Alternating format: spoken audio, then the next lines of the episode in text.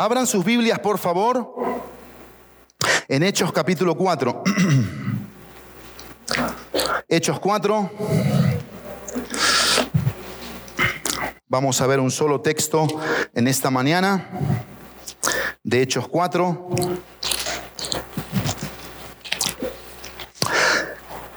Casi siempre cuando predico el Evangelio tengo una pregunta. Cuando hablo de Cristo a otros, hago una pregunta. Es muy común en mí hacer esta pregunta. La pregunta es, ¿para qué Cristo murió en la cruz? Esa es la pregunta que hago. ¿Para qué Cristo murió en la cruz? Sí. Sácate el cosito, no te escuché. Ahora sí, de vuelta. ¿Para? Muy, muy bien, para dar la vida para todos nosotros. Tomen apunte de eso, escríbanlo. Eso es muy importante lo que acaba de decir Juanma, para darnos vida. Ahora, la pregunta que quiero que nos hagamos todos en esta mañana y reflexionemos es ¿para qué resucitó Cristo? Si Cristo murió y murió para algo o por algo, yo te pregunto, ¿para qué resucitó Cristo? ¿Con qué propósito resucitó Cristo? Vamos a leer este texto de Hechos 4, 33 en tres versiones diferentes. Lo vamos a leer en la Nueva Biblia de las Américas, en la NTV y en la TLA. La TLA es la versión que los pequeños van a memorizar. Y quiero animarte que también tú la memorices junto con ellos, junto con todos nosotros. Dice el texto bíblico de Hechos, capítulo 4, versículo 33. Vamos a leerlo juntos, ¿qué les parece? Conmigo, con gran poder los apóstoles daban testimonio de la resurrección del Señor Jesús y había abundante gracia sobre todos ellos. Mismo texto, diferente versión, NTV, juntos. Los apóstoles daban testimonio con poder de la resurrección del Señor Jesús y la gran bendición de Dios estaba sobre ellos. Ahora la TLA. Llenos de gran poder, los apóstoles enseñaban que Jesús había resucitado. Punto. Dios los bendecía mucho. Vamos a leer una vez más este, esta versión, la TLA. Dice, llenos de gran poder, los apóstoles enseñaban que Jesús había resucitado. Dios los bendecía mucho. Estamos en el libro de los Hechos, llamado Hechos de los Apóstoles o Hechos del Espíritu Santo, ¿sí? Donde a través de este libro, que es un libro transicional, hay una transición en este libro del mensaje de la ley al mensaje de la gracia, el mensaje de la ley que habíamos oído desde Moisés a un mensaje de la gracia que es la salvación no es por mérito propio, sino por lo que Cristo hizo en la cruz y se va a ir desplegando a través del libro de los hechos. Hay algo interesante en este pasaje. ese gran poder que leemos ahí, ese gran poder, incluía vigor, valentía, resolución, eficacia y algo importantísimo, un tremendo impacto en los oyentes. Cada vez que las personas oían ese mensaje, generaba un impacto en aquellos que escuchaban. Señales exteriores de parte de Dios. Si algo nos llama la atención es que los milagros que el Señor Jesús hizo, los discípulos los hicieron y aún más todavía. ¿Te acuerdas ese pasaje del libro de los Hechos donde la sola sombra de los discípulos al pasar curaba a los enfermos? Es muy interesante. Ahora, hay un poder, hay un poder que se vuelve misterioso con los que dedican sus vidas al Señor. Y esto quiero que te lo quedes muy presente. Dedican dedican. Hay un poder que se puede ver en ellos. Cuando estamos dispuestos a entregar todo al Señor, dispuestos a entregar todo al Señor, Él mismo da testimonio a través de mí por su fuerza. Su fuerza se manifiesta en mi vida. Y esto es algo impactante en el libro de los Hechos. De ahí esto, miren, piensen conmigo en esto. Si tuviéramos en nuestros corazones el poder de Pentecostés, tendríamos en nuestras vidas los frutos de Pentecostés. ¿No les parece eso correcto? Si tuviéramos en nuestros corazones ese poder que hubo en estos tiempos, también podríamos tener en nuestras vidas los mismos frutos. Por eso vamos a, vamos a ver nuestro texto aquí, Hechos 4:33. Vamos a ir definiendo las palabras que aparecen en este, en este texto. La primera palabra es poder. Esa palabra habla de fuerza, eficacia, ímpetu, capacidad, potencia y potestad. La segunda palabra es testimonio. Dice que los apóstoles daban testimonio.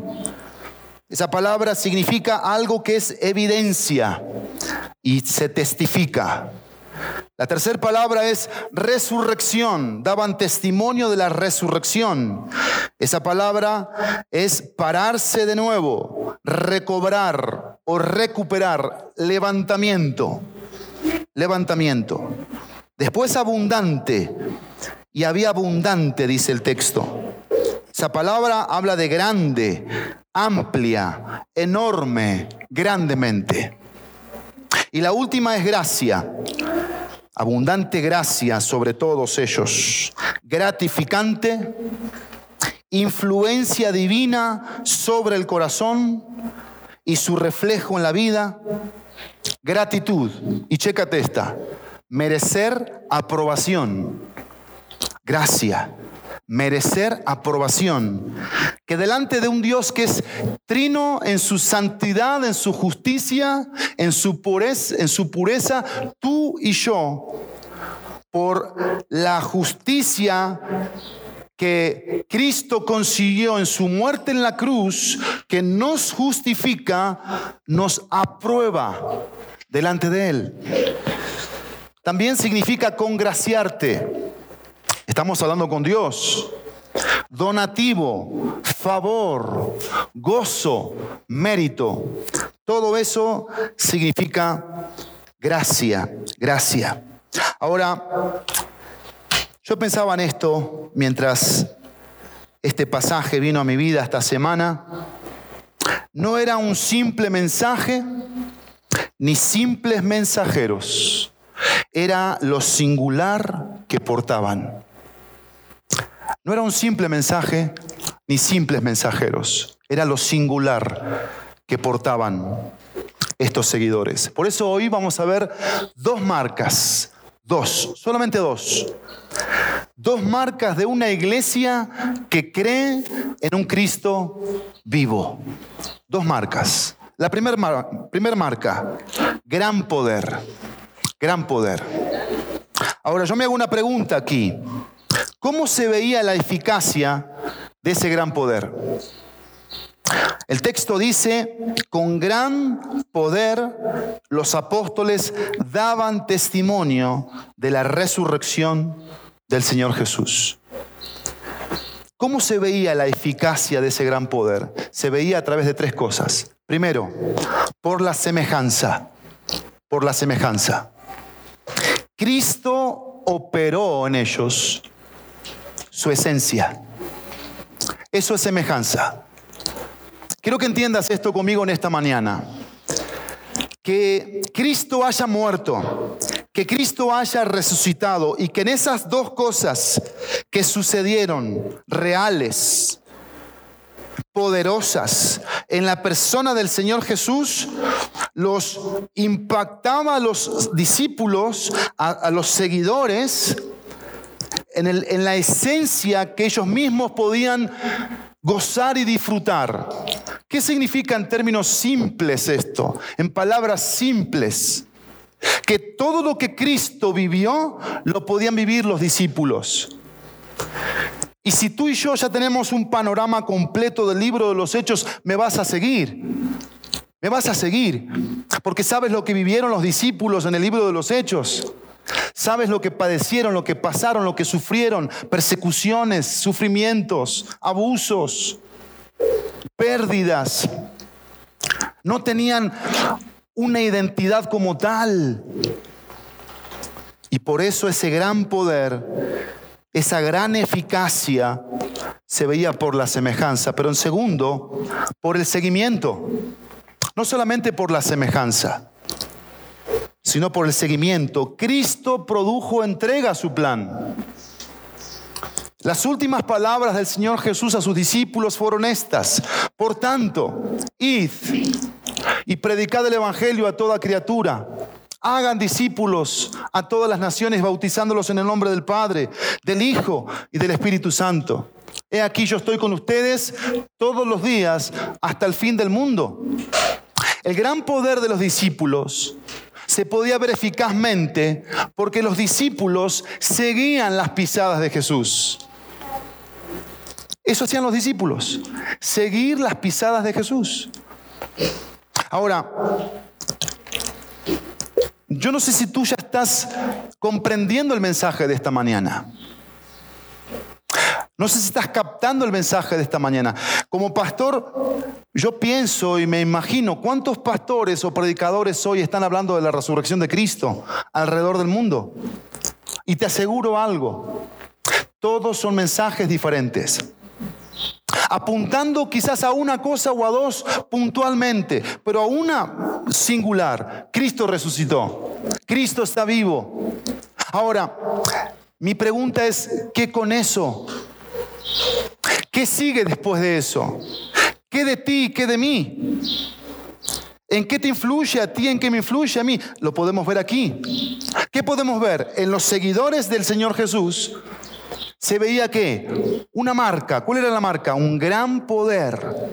Ese gran poder se veía por la semejanza, por el seguimiento. Seguían el plan de Jesús. Miren este pasaje, por favor, conmigo. Hechos capítulo 2.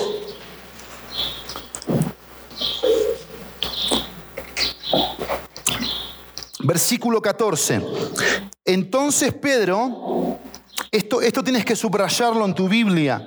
Poniéndose en pie con los once apóstoles, alzó la voz y les declaró, hombres de Judea y todos los que viven en Jerusalén, sea esto de su conocimiento y presten atención a mis palabras. Versículo 23, hablando de, de Cristo. Este Cristo 2.23, fue entregado por el plan predeterminado y el previo conocimiento de Dios, soberanía. Y ustedes lo clavaron en una cruz por manos de impíos y lo mataron.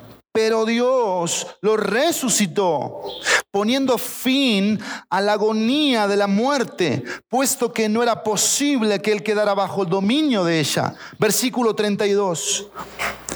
2.32. A este Jesús resucitó Dios, de lo cual todos nosotros somos testigos. Así que exaltado a la diestra de Dios y habiendo recibido del Padre la promesa del Espíritu Santo, ha derramado esto que ustedes ven y oyen. Eso es lo que estaba en la boca de los discípulos. Eso es lo que estaba en el corazón de los discípulos. Eso es lo que estaba en los pasos de los discípulos. Eso es lo que estaba en los pensamientos de los discípulos. Era un gran poder que se veía por el seguimiento. Pero en tercer lugar, no solamente por la semejanza, por el seguimiento, sino también por la seguridad. Por la seguridad. Cristo les sostuvo a través de la esperanza. Cristo les sostuvo a través de la esperanza. Un gran poder que en medio de la inseguridad externa, en medio de los miedos internos, en medio de las circunstancias complejas, complicadas, de, gobiernos corruptos, de gente que los rechazaba, que los perseguía y que los quería agobiar, ellos podían experimentar paz seguridad. ¿Por qué? Porque Cristo, quien los había llamado a los discípulos, los sostenía. Y así se podía ver el gran poder, en donde estamos seguros, porque hay alguien que nos sostiene. Hay alguien que nos sostiene, pero la segunda marca, no solamente gran poder, la segunda marca de estos seguidores y seguidoras es abundante gracia.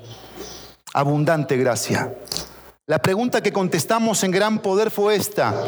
¿Cómo se veía la eficacia de ese gran poder? En la abundante gracia yo tengo una pregunta que quiero que contestemos. ¿Cómo les hablaba cada día esta abundante gracia? Porque eso hace la gracia con el Hijo de Dios. Interactúa. Y te habla a ti, me habla a mí. La gracia tiene una relación con cada uno de nosotros.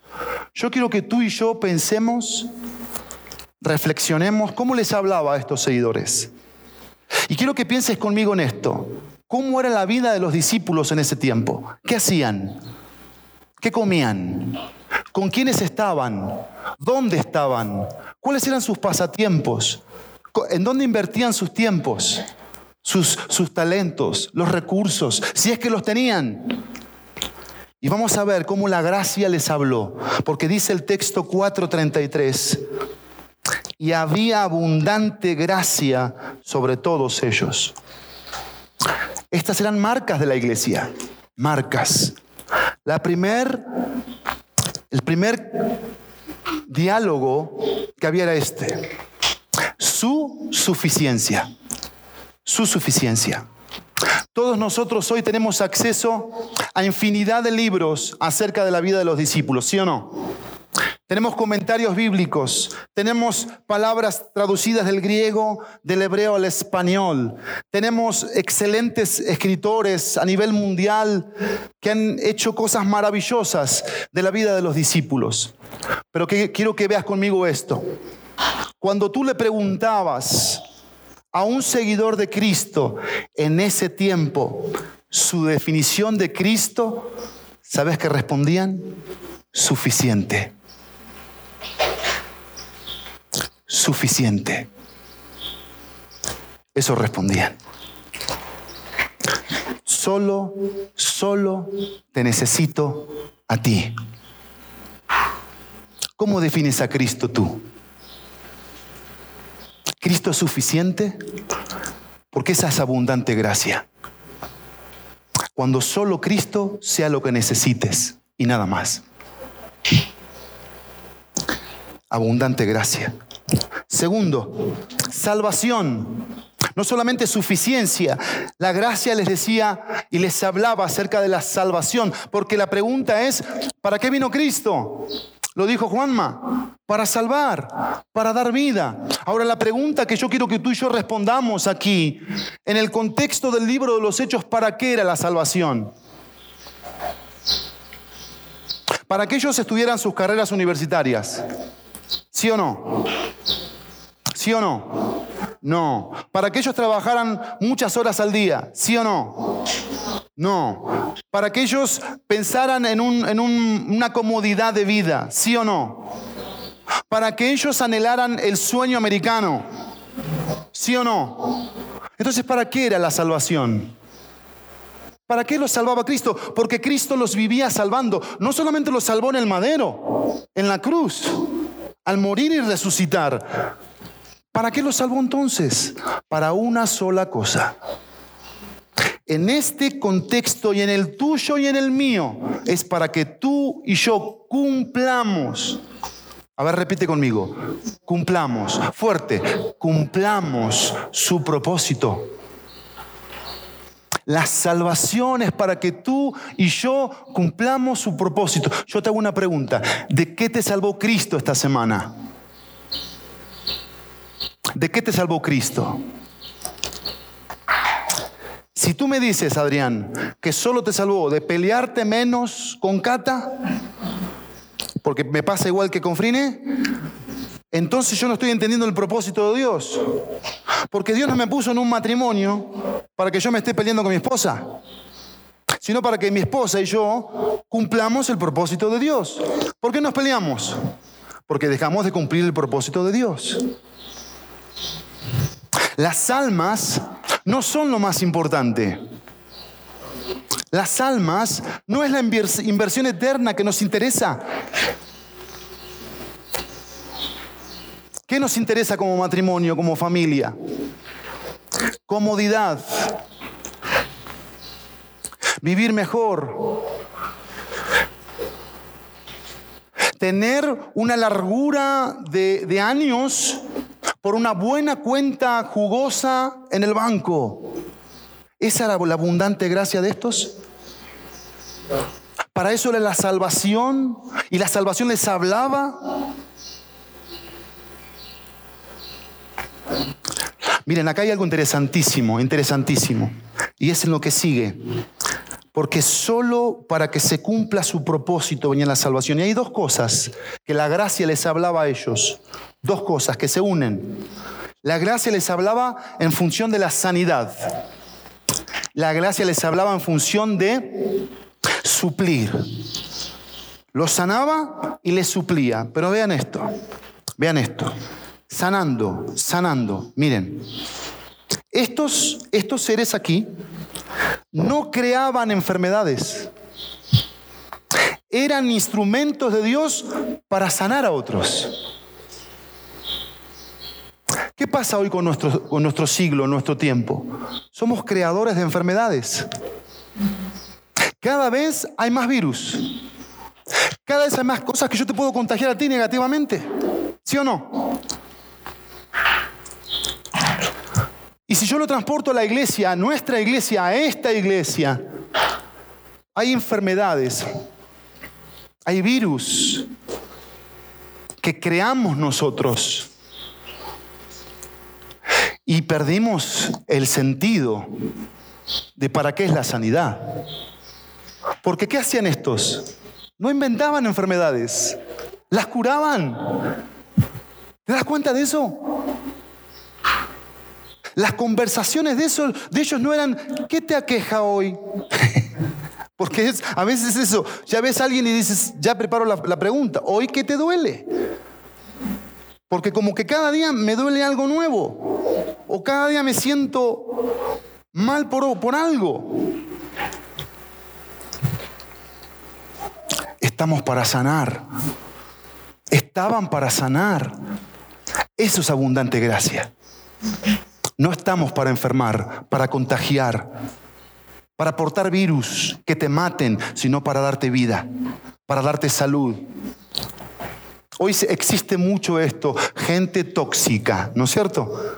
Relaciones tóxicas, que, lo que hacen es este, tirar envidia, negatividad, ¿sí? Eh, comentarios desaprobatorios, eh, vengativos, eh, insultantes, de atacar y atacar. ¿Por qué? porque perdimos la esencia de la abundante gracia. La gracia les hablaba en relación a la sanidad, pero también en base a, suplir, supliendo, supliendo. Les decía, yo estoy para que no te falte nada. Pero miren esto, miren esto, por favor, y piensen conmigo. No generaban vidas caras imposibles de sustentar, sino básicas, pero no miserables.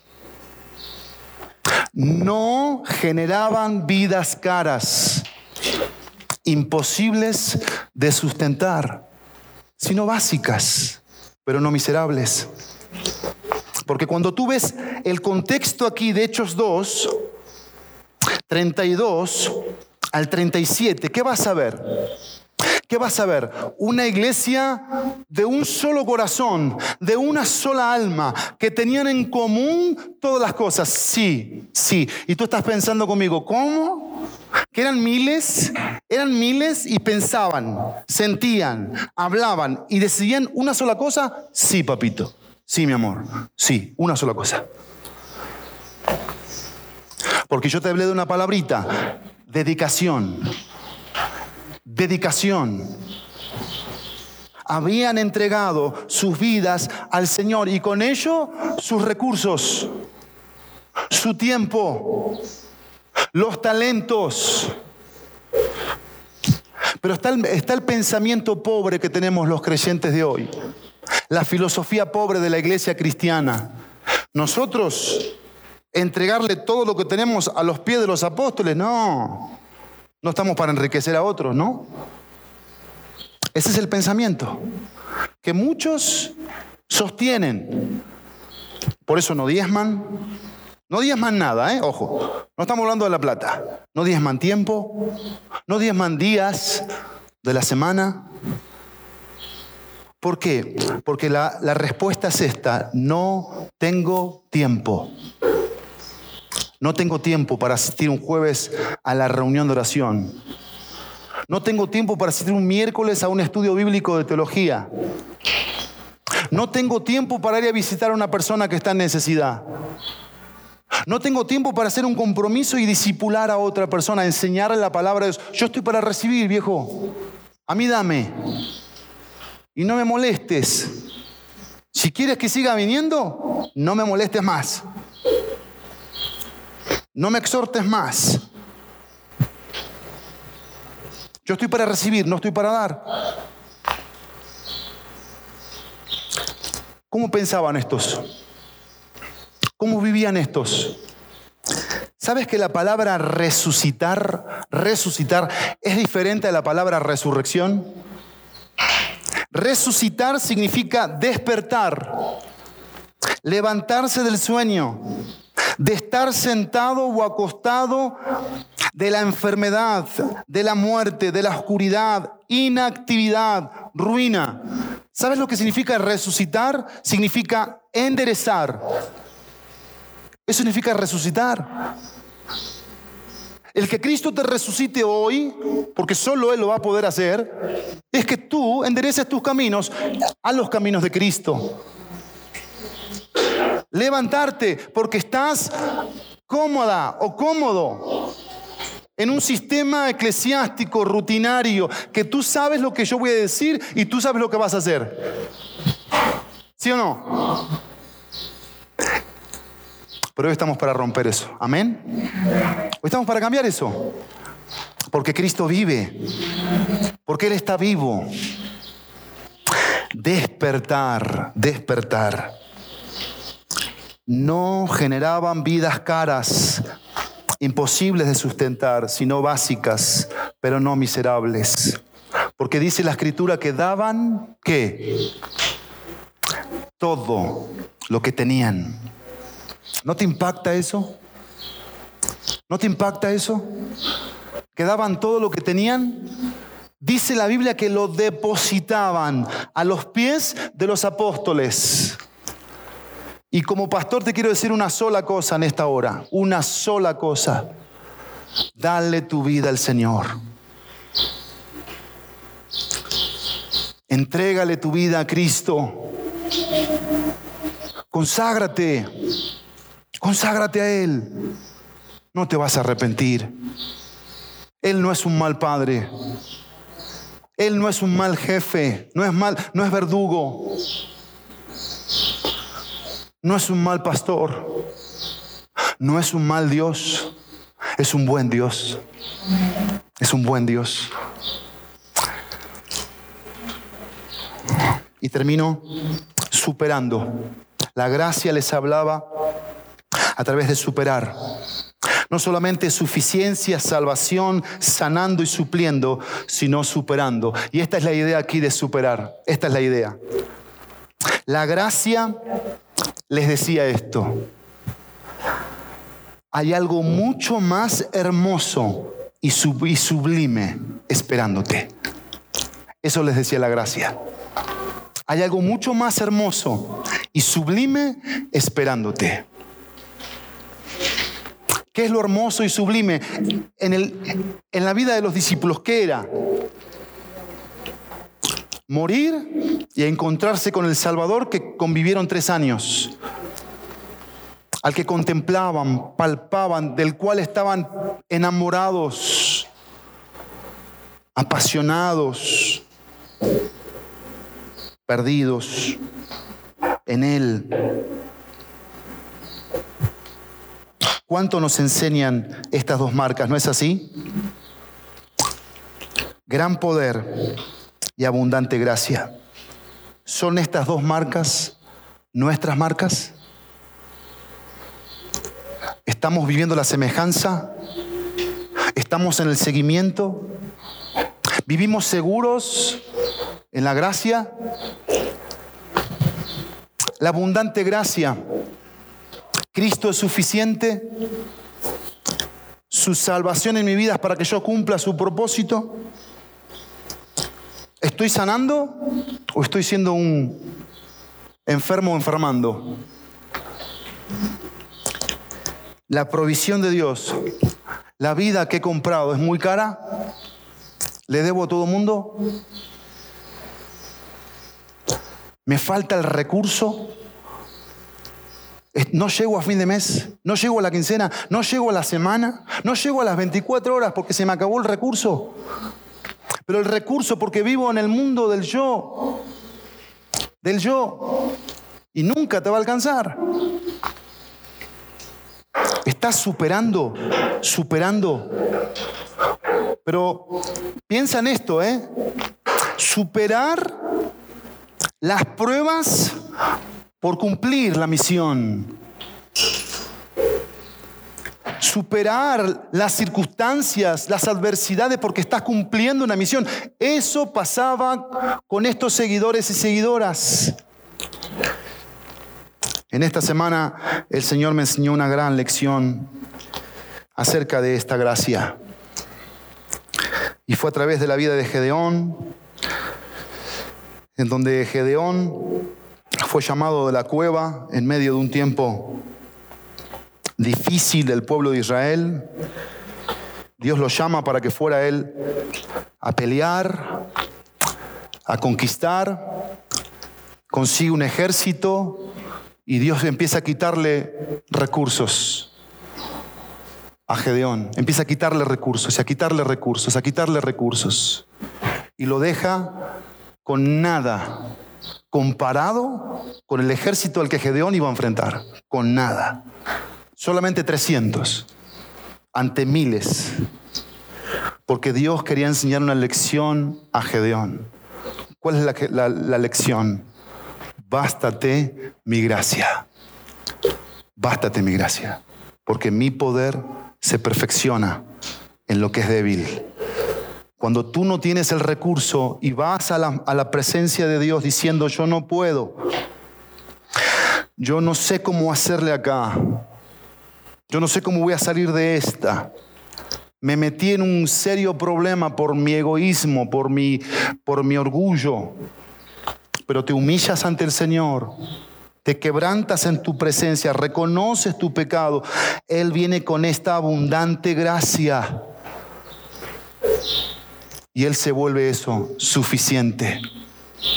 Se vuelve salvador, se vuelve tu sanador se vuelve aquel, aquella provisión práctica, detallista de parte de Él.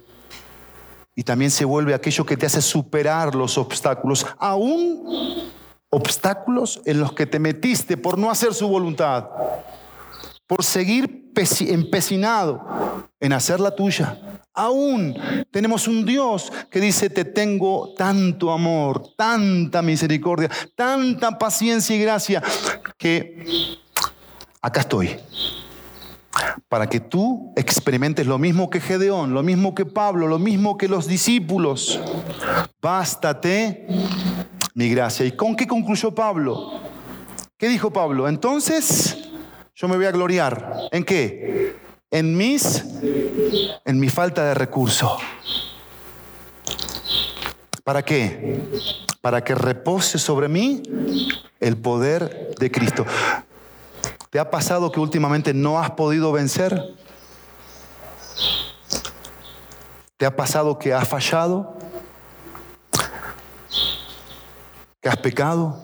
¿Has cerrado el blanco? Bienvenidos. Bienvenidos al plan de Dios. Esa es la conclusión. que siempre le digamos a Él que con Él nos basta y que vivamos vidas satisfechas, plenas en Él. Yo quiero animarte a que hoy hagas algo diferente en este servicio al concluir. No te pares, cantes, digas amén y vete, como todos los domingos. Haz algo diferente. ¿Quieres arrodillarte? Está trapeado el lugar. Fabuloso, pinol, cloro. Sanitizado, no satanizado. ¿Eh? Aclaro. Bien sanitizado. Dos veces. ¿Te quieres postrar aquí? ¿Quieres arrodillarte? Haz algo diferente. Agarra a alguien. No lo agarres. No, acércate y ora con esa persona. Oren por algo en relación a lo que Dios habló a sus vidas. Hagamos un compromiso de dedicarle nuestras vidas al Señor. Amén. Padre, gracias por tu palabra. Gracias por la persona de Cristo, su resurrección. Y gracias por los discípulos, porque pudieron experimentar y dejarnos estas marcas que como iglesia necesitamos tener gran poder, abundante gracia. Y queremos experimentar eso, tu vasta gracia. Tu vasta gracia. Queremos, Dios, renunciar a los recursos a los que estábamos acostumbrados a estar aferrados aún religiosamente para solo, solo dar lugar a tus recursos divinos, inagotables. Así que Dios, aquí está tu iglesia, la IBJ, estas almas por las cuales Jesús murió y resucitó, esos discípulos por los cuales se jugaron la vida, no les importó perder, ser perseguidos, morir, ser burlados, rechazados, porque aún en medio de eso el gran poder y la abundante gracia era un testimonio vivo, vivo y real. Aquí nos quedamos, Dios, para seguirte entronando, exaltando a través de lo que cantamos, reflexionamos, oramos y decidimos.